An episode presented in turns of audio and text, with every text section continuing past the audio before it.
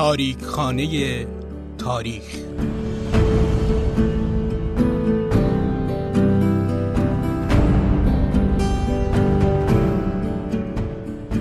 در تاریخ خانه تاریخ عکس هایی از تاریخ دیروز و امروز رو ظاهر می کنیم و برای شما شرح می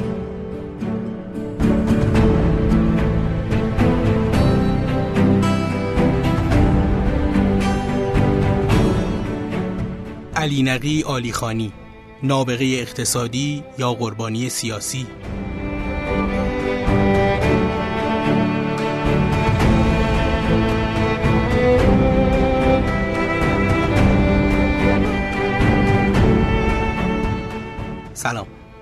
محمد نازمی هستم و با همراهی دوستان خوبم مشتبا شهرآبادی، مرزی محمدزاده و الیاس گرجی 15 همین قسمت از پادکست تاریخانی تاریخ رو تقدیم حضورتون می‌کنیم. تو این پادکست تلاش می‌کنیم که برهی از زندگی سیاسی شخصیتی ملی رو برای شما مخاطب عزیز شهر بدیم و این امیدواری رو داریم که با شنیدن این پادکست کنجکاویتون رو تحریک کنیم تا بیشتر و بیشتر در تاریخ کشورمون جستجو کنید. قطعا مطالبی رو که براتون می‌خونیم تمام وجوهه شخصیت رو در بر نمی‌گیره و لازمه برای شناخت بیشتر مطالعه بیشتری داشته باشیم. امیدوارم کمی و کاستی محتوا و بیان الکن من رو ببخشید و همراهمون بمونید. تو این قسمت می‌خوایم که از علی نقی آلی خانی صحبت کنیم. اقتصاددان ایرانی که از سال 1341 تا 1348 عهدهدار وزارت اقتصاد بود. نظرات کارشناسا و پژوهشگرای تاریخ و اقتصاد رو تو این پادکست جمع آوری کردیم که تقدیم حضورتون می‌کنیم.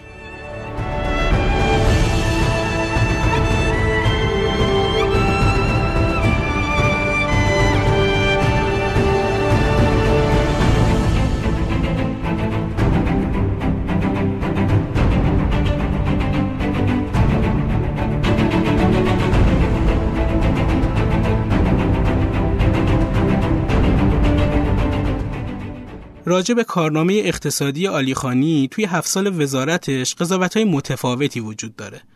اون توی بهمن 1341 وقتی وزیر اقتصاد شد که از یه طرف برنامه اصلاحات ارزی محمد رضا شاه پهلوی اعلام شده بود و تنش‌های مختلفی توی جامعه شکل می گرفت از طرف دیگه هم فرصت‌های سرمایه گذاری تو بخش صنعتی ضروری شده بود. تو همین حال دو تا وزارتخونی بازرگانی و صنایع به خاطر رقابت شدید و فلج کننده از برنامه ریزی عقب مونده بودن و کشور رو به رکود اقتصادی کشونده بودن. نخست وزیر وقت اسدالله علم به گفته خودش از شاه دستور گرفته بود که اون وزارتخونه ها رو یکی کنه و یه اقتصاددان نگرشداری رو که توی آمریکا آموزش ندیده باشه برای اداره تشکیلات تازه انتخاب کنه. اسدالله علم بعد از پرسجو علی نقی آلی خانی رو می‌بینه و بهش میگه قصد داره این دوتا وزارتخونه رو یکی کنه و ازش می‌پرسه چه اسمی براش میشه گذاشت. آلی خانی بدون مکس میگه وزارت اقتصاد. علم هم همون لحظه بهش میگه از شما می‌خوام که وزیر این وزارتخونه جدید باشید. آلی خانی اون زمان فقط 34 سال داشت. اداره وزارت اقتصاد تا مرداد 1348 به عهده اون بود و توی این دوره از یه طرف صنایع مختلف بنیادی رو تو نقاط مختلف کشور تأسیس کرد و از طرف دیگه هم بستر توسعه صنعتی کشور رو برای سالهای بعد فراهم کرد. آلیخانی گفته که نگرش اقتصادیش همیشه یه گونه از سوسیالیسم اروپایی بوده و نظام بیرحمانی آمریکا رو قبول نداشته و توزیع درآمد همیشه دغدغه خاطر اون بوده. آلیخانی از اولین کسایی بود که با تحصیلات عالی تو رشته اقتصاد به عنوان سیاستمدار وارد تشکیلات سیاسی ایران شد. اون زمان نه تنها تو ایران بلکه حتی توی خیلی از کشورهای پیشرفته دنیا هم تخصص اقتصاد تو دیوان سالاری خیلی کم بود و داشتن وزیر اقتصاددان یه مسئله عادی نبود. وزارت اقتصاد که از ترکیب چند تا وزارتخونه دیگه تشکیل شده بود بیشتر مسئولیت نظارت و هدایت شرایط اقتصادی کشور رو داشت و مشکلاتی که تو اوایل دهه 1340 گریبانگیر اقتصادی ایران بود رو حل می‌کرد. آلیخانی رو می‌تونیم از اولین اعضای بدنه فنسالاری ایران بدونیم که تو دهه بعد به عنوان یکی از کارآمدترین تشکیلات کارشناسی تو سطح بین المللی مشهور شد. دوره وزیری اون تو وزارت اقتصاد همزمان بود با تصویب و اجرایی شدن اصلاحات شاه معروف به انقلاب سفید. آلیخانی از لحاظ فلسفه اقتصادی نگاه نوگرا و متمایل به چپ داشت. به خاطر همین الگوی اقتصادی مورد نظرش با اهداف سیاسی اجتماعی شاه هم انتباق داشت و اساسا شامل این دوتا مورد بود. تأکید بر توسعه سریع بخش صنعت و بعدها مجتمع های کشاورزی صنعتی و تبدیل اقتصاد شبه فئودالی تجاری ایران به یک اقتصاد صنعتی پیشرفته. توی این الگو که آلیخانی از نظریه های توسعه متمایل به چپ اون زمان الهام گرفته بود برنامه توسعه اقتصادی بر این اساس تدوین می‌شد که بخش دولتی و خصوصی توی صنایع سرمایه گذاری کنند تا برای کارگر مازاد بخش کشاورزی سنتی ایجاد اشتغال کنند که نتیجهش انتقال نیروی انسانی از بخش سنتی به بخش نوین بود. با توجه به شرایط ایران و ضعیف بودن سرمایهداری خصوصی انتظار می‌رفت که ایجاد صنایع سنگین مثل تولید اقلام سرمایه‌ای و واسطه که سرمایه گذاری زیادی لازم داشتند توسط دولت انجام بشه و زمینه رو برای سرمایه گذاری خصوصی مساعد کنه. که در اوایل صنایع سبک مثل تولید کالای مصرفی رو شامل می‌شد و امیدوار بودن که این روند بتونه سرمایه قفل شده تو بخش تجارت و مالکیت فئودالی رو که تازگی از بین رفته بود به سمت تولید صنعتی هدایت کنه.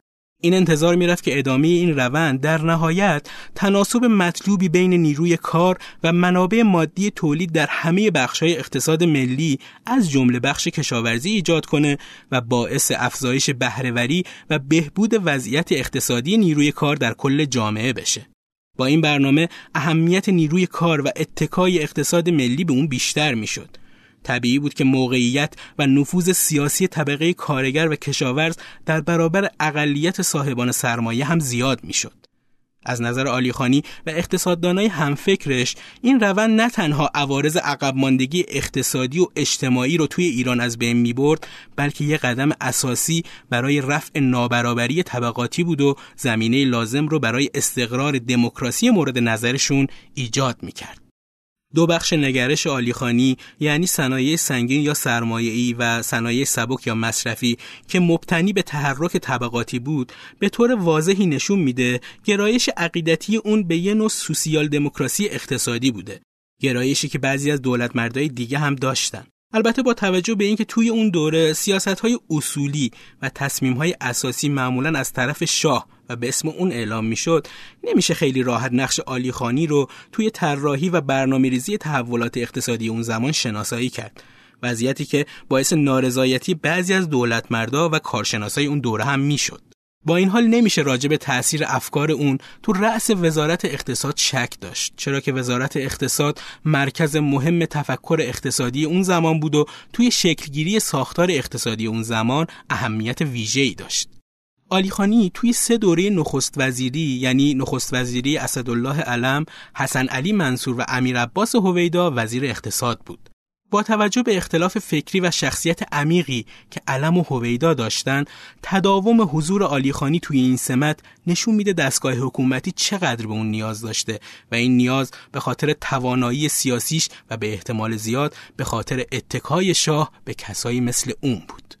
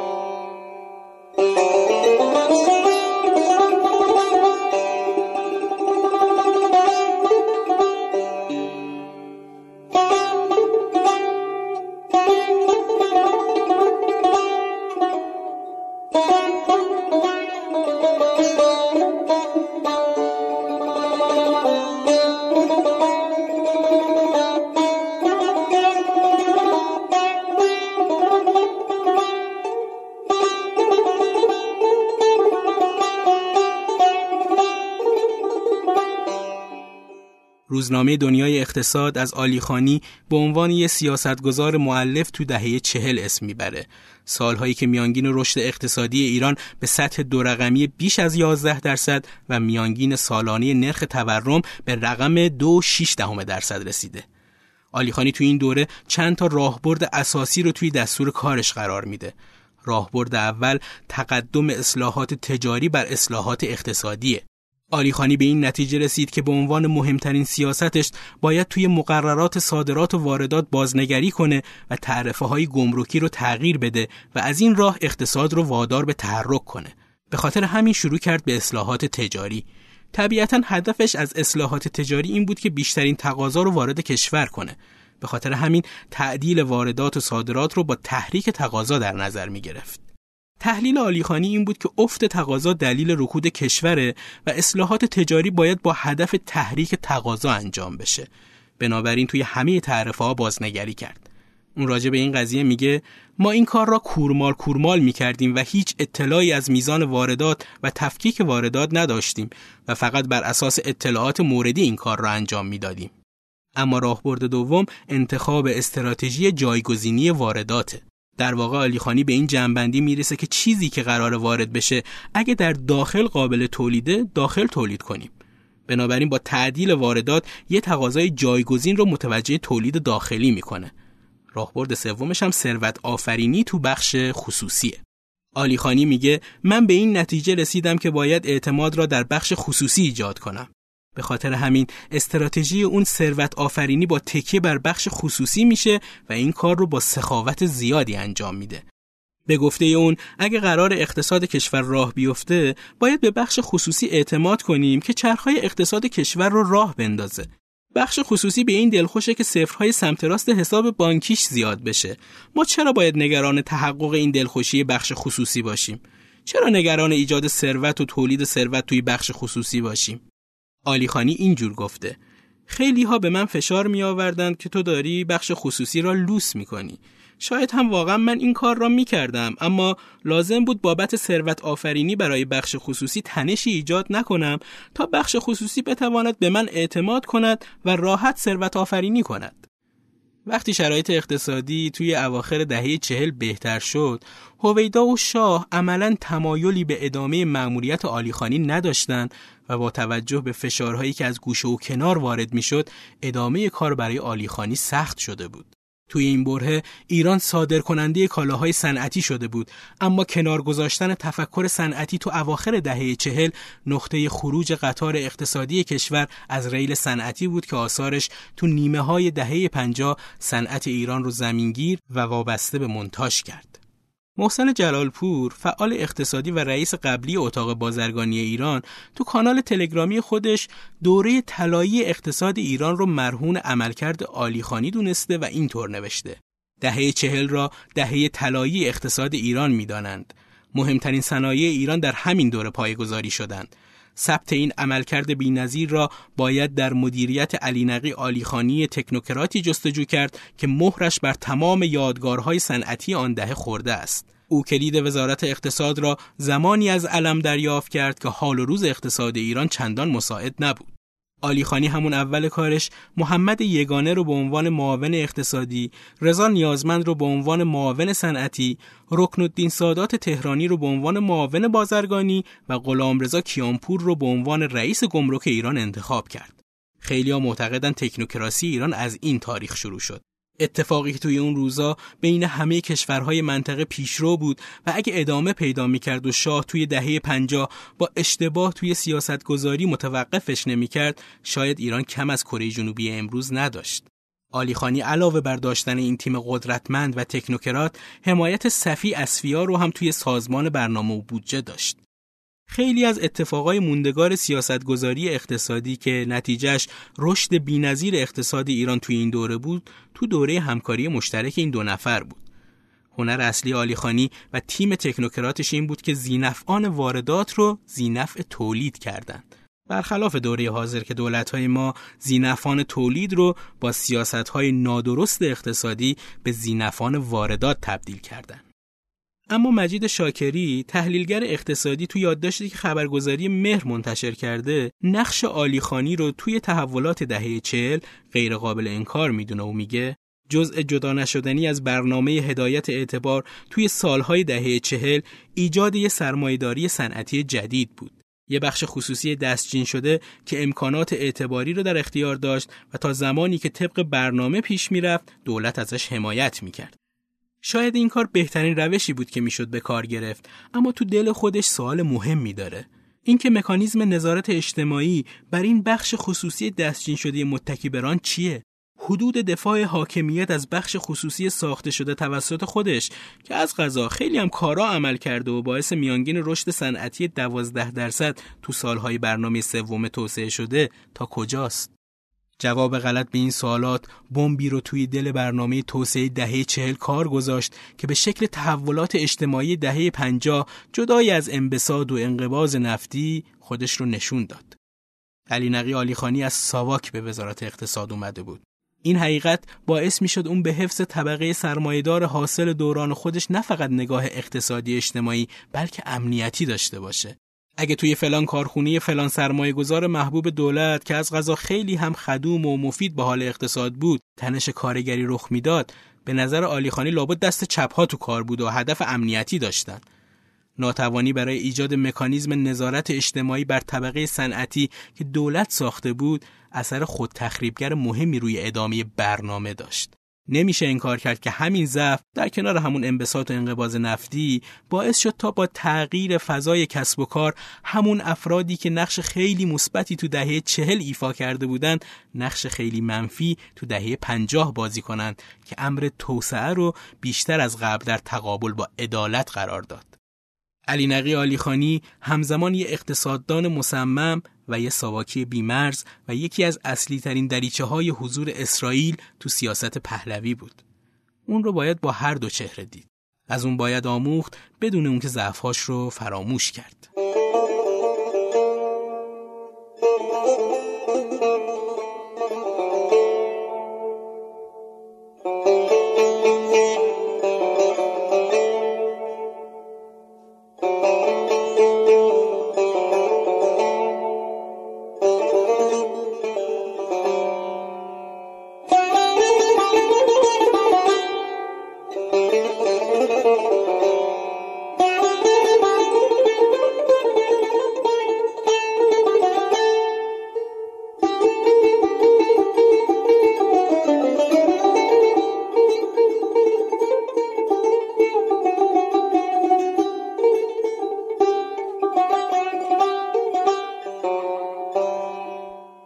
امیر حسین خالقی کارشناس حوزه سیاستگذاری عمومی و پژوهشگر توسعه در گفتگو با ایرنا پلاس در حالی که آلیخانی رو آدمی متوسط خطاب کرده اینجور گفته.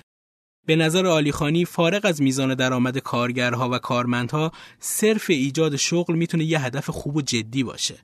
حتی اخیرا هم تو مصاحبهاش می‌گفت که باید به کسب و کارهای خرد بیشتر توجه کرد. یه مورد دیگه که از اهداف آلیخانی بود نوعی کاهش وابستگی به نفت بود. آلیخانی در کنار نتایج مثبتی که به دست آورده بود یه مقدار تو شیوه عملش منطق متفاوتی داشت. خودش به نقل از استاد فرانسویش میگه که تو دنیای واقعی شما به عنوان یه جراح باید با کارد آشپزخونه و روی میز آشپزخونه جراحی کنید و اوضاع شبیه اون چیزی که در تئوری های اقتصادی گفته میشه نیست. این جمله به نوعی بیانگر عملکرد خود آلیخانی هم هست. از یه طرف حمایت جدی از صنایع داخلی رو پیش می برد از طرف دیگه برای کاهش تعرفه ها و تو حوزه صادرات و واردات خیلی مدرن و با رویکرد آزاد عمل می کرد. آلی خانی تو خاطرات خودش میگه خوب است گوشت دامی را که در ایران تولید می شود با قیمت خیلی بالاتر صادر کنیم و با پولی که به دست می آید گوشت ارزانتری را برای مصرف داخلی وارد کنیم. این موضوع با توجه به زمینه و زمانه اون دوران برای خیلی ها قابل قبول نبود. آلیخانی تو هفت سالی که عهدهدار وزارت اقتصاد بود با یه فضای خیلی سوسیالیستی و دولتگرا مواجه بود. علاوه بر این شاه هم دانش اقتصادی زیادی نداشت و نقش اساسی رو برای دولت قائل بود. علتش هم این بود که فکر می‌کرد ممکنه بخش خصوصی سوء استفاده کنه و اساسا از نظرش فضای سیاسی ایران میطلبید که دولت نقش پررنگی داشته باشه. با توجه به این مطلب میشه اینطور نتیجه گرفت که آلیخانی تو فضای پیچیده‌ای فعالیت می‌کرد.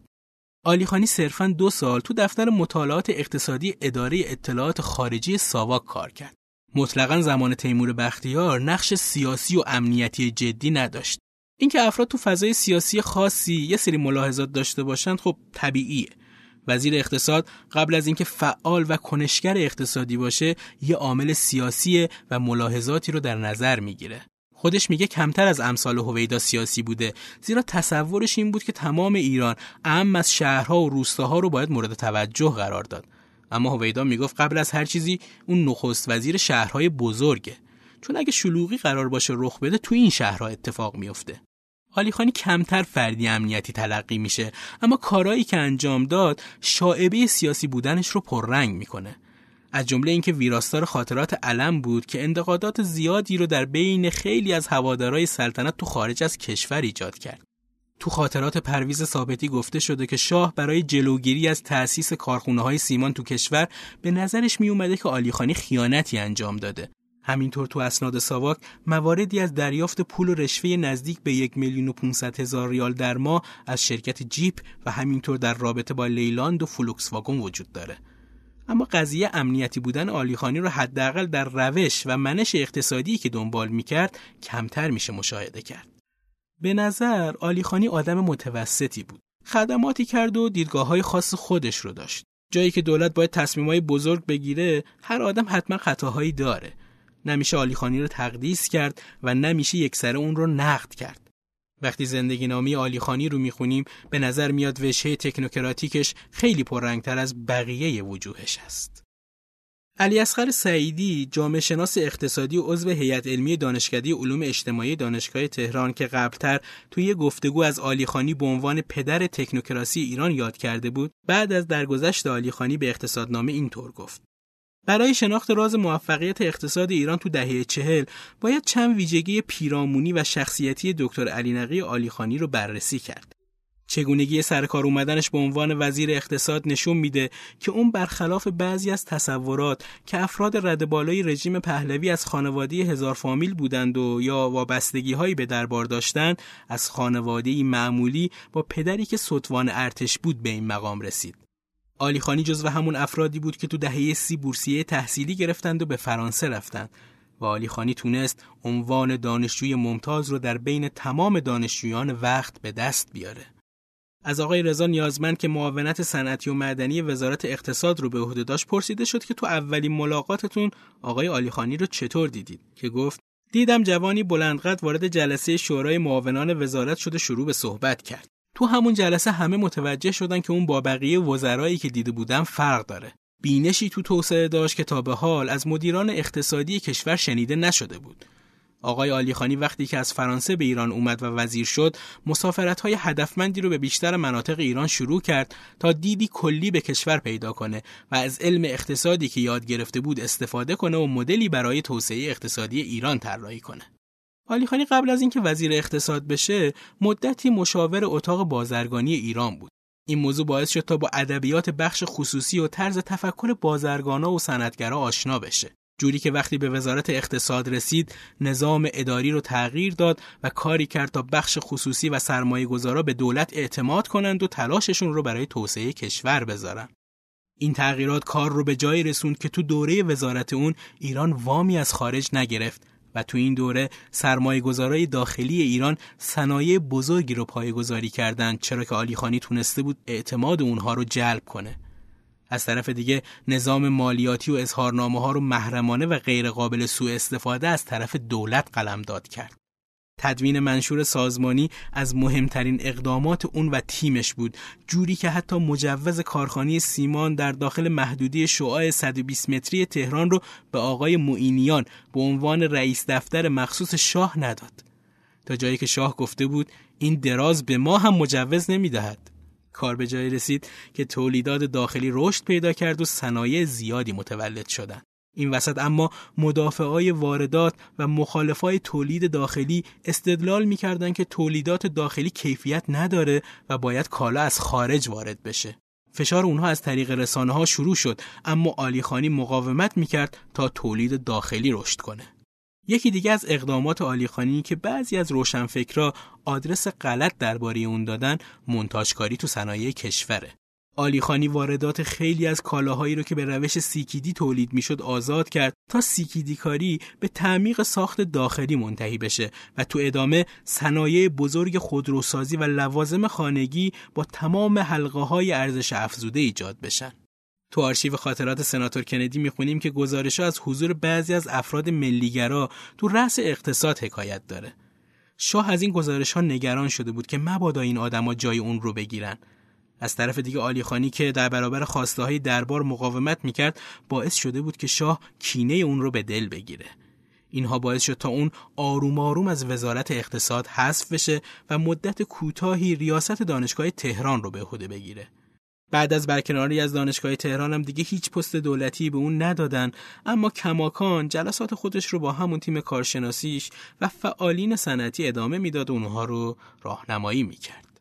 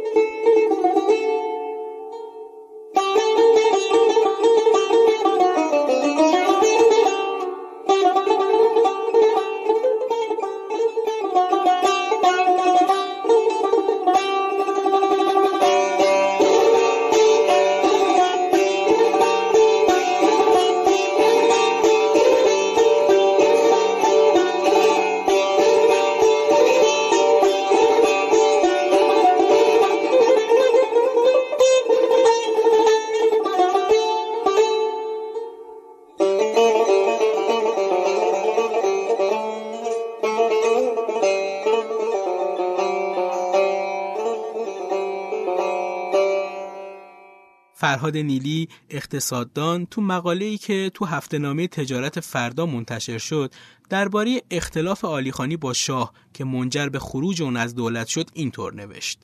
آلیخانی که از مخالفای جدی مرحله دوم اصلاحات ارزی بوده میگه ما با سپه ریاهی وزیر کشور وقت به این نتیجه رسیده بودیم که مرحله دوم اصلاحات ارزی که شاه شروع کرد به هیچ وجه منطقی نبود.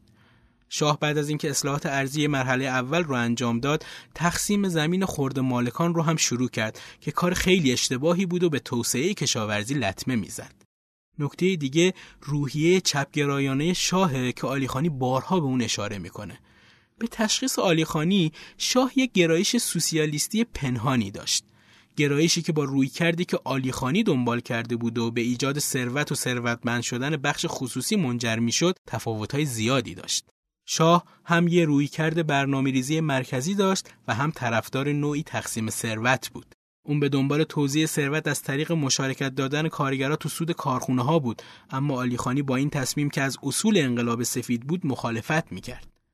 آلیخانی اعتقاد داشت سهیم کردن کارگرا تو مالکیت کارخونه ها کار اشتباهی بوده. بعد از یه مدت شاه به تحزب جوانگرایی رو میار و به جای علم حسن علی منصور رو به عنوان نخست وزیر انتخاب می‌کنه که جوانگرا بود و جوانها رو تو کارهای حزبی و سیاسی به کار می‌گرفت. آلیخانی با منصور اختلاف فکری و دیدگاهی داشت و به اصرار شاه حضور تو کابینه منصور رو قبول می‌کنه.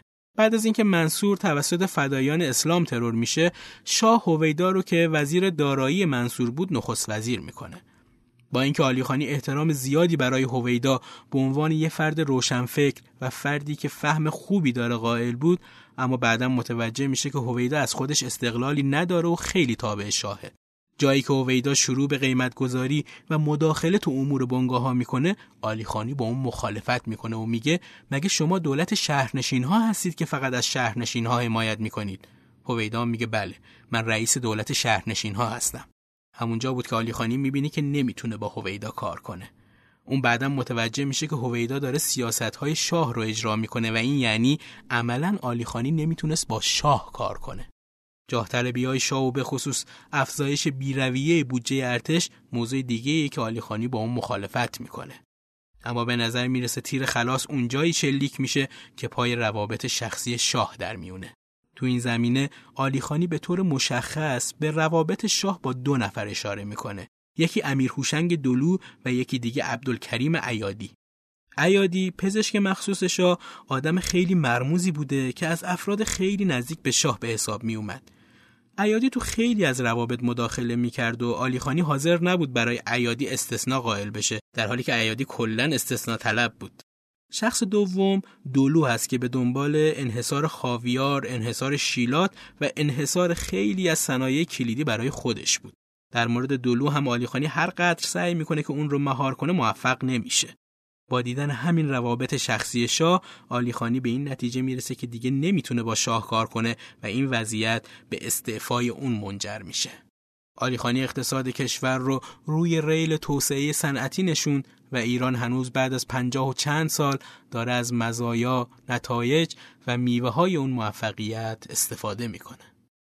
آلیخانی تو گفتگویی با فریدون خاوند اقتصاددان مقیم فرانسه اینطور گفت که شاه قانع شده بود که اگه ما می‌خوایم یه اقتصاد پویا و امروزی داشته باشیم لازمش اینه که با بینظری کامل اصول کلی سیاست اقتصادی اجرا بشه به عبارت دیگه بین یه آقایی که به شاه نزدیک بود و یا یه نفر که عضو خاندان سلطنت بود با کسی که تو بوشهر نشسته بود نباید از نقطه نظر امکاناتی که در اختیارشون می‌ذاریم فرقی وجود داشته باشه.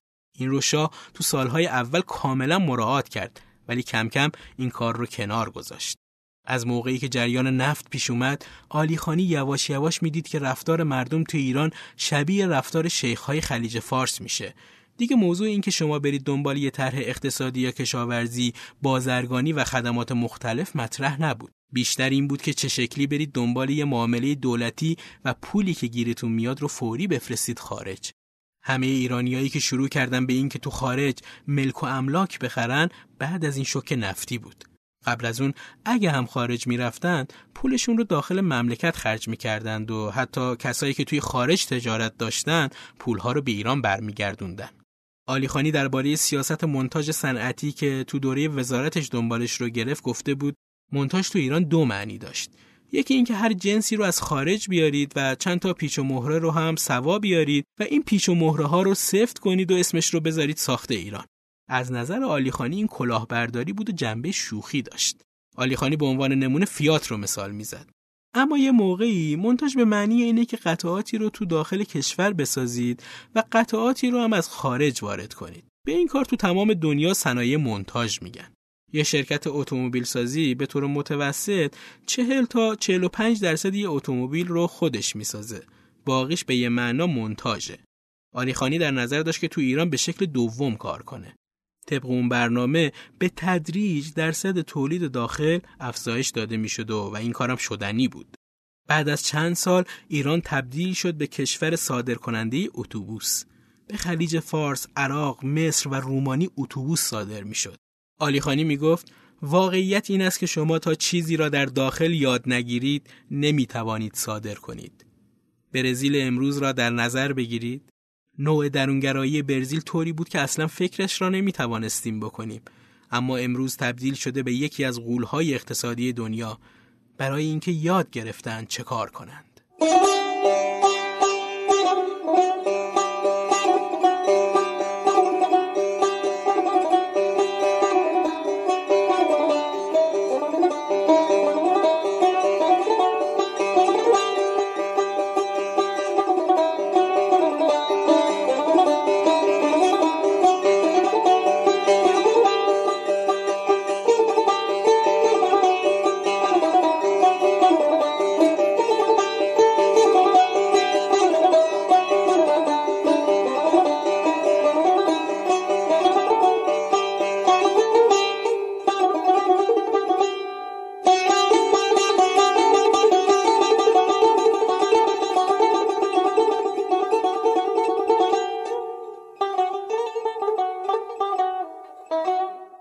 آخرین مطلبی که بهش اشاره می‌کنیم نوشته سرگ بارسقیان تو هفته نامه تجارت فرداست.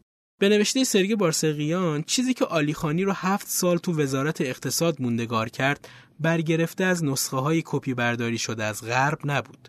از معلماش تو پاریس یاد گرفته بود که اقتصاد موجود زنده ایه که باید با اون در جامعه آشنا بشین. به خاطر همین رفت دنبال شناخت و به دست آوردن اطلاعات چون از نظرش در زمینه اقتصاد متاسفانه یا خوشبختانه شعار کوچکترین نقشی بازی نمی‌کنه. هویدا طرفدار قیمت گذاری بود و آلیخانی از مخالفانش. آلیخانی می‌گفت اگه این پولی رو که ما داریم خرج می‌کنیم بخش خصوصی بیاد خرج بکنه هزینش از ما کمتره تولیدی هم که می‌کنه ارزونتر تموم میشه ما همین درآمدی رو که در اختیارمونه به جای اینکه اینجا بریزیم بریم کارهای دیگهمون رو انجام بدیم. اما جواب هویدا این بود که ما اون کارهای دیگر رو هم داریم می‌کنیم. بخش خصوصی هم هنوز لیاقت انجام این کار رو نداره.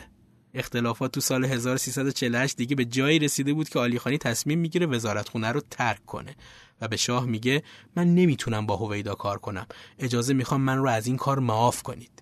استعفای آلیخانی حتی آمریکایی ها رو هم خوشحال کرد چرا که اونا فکر می‌کردن آلیخانی گرایشات دست چپی داره همینم بود که توی جلسات مختلف و مقامات ایرانی طبق گزارش های سفیرشون تو تهران از سیاست هایی که از طرف وزارت اقتصاد در مورد اروپای شرقی به طور کلی و درباره شوروی به طور ویژه در پیش گرفته شده شکایت می‌کردن. در حالی که طبق گفته علی خانی تو وزارت اقتصاد این کارها رو به ابتکار خودش نمی‌کرده. دستور و تایید از شاه داشته و خود شاه بوده که این سیاست نزدیکی با بلوک شرق رو تمایل داشته انجام بده. خانی در این مورد گفته البته من هم کاملا به این سیاست اعتقاد داشتم ولی هدف انتقاد آمریکایی ها وزارت اقتصاد بود. یکی از کارمندای ارشد سفارت آمریکا به یکی از دوستای آلیخانی گفته بود ما موجب رفتن این شخص شدیم و تمام قوای خودمون رو گذاشته بودیم که اون بره. با رفتن آلیخانی صدای آمریکا خوابید و صدای شوروی در اومد.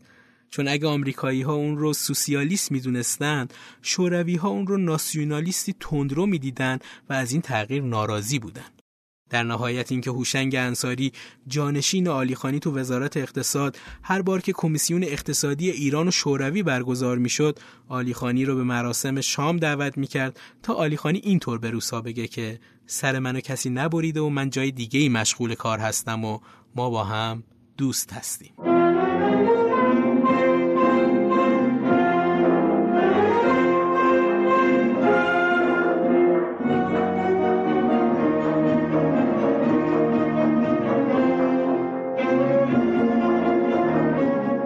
خب به پایان 15 همین قسمت از پادکست تاریخانی تاریخ رسیدیم.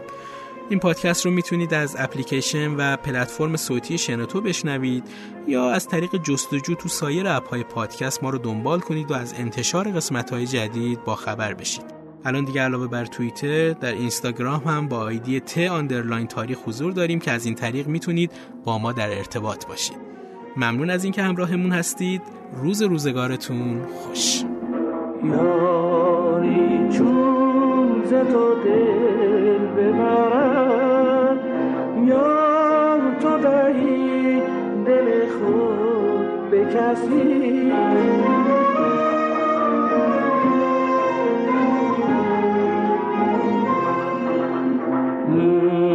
میدانی چه به ما گذارد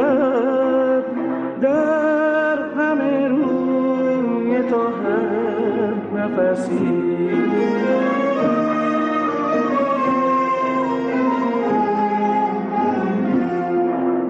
چون که کند او به تو پیمان شکنی می‌شوی آگه ز وفای چوننی. گر بنشیند به کنار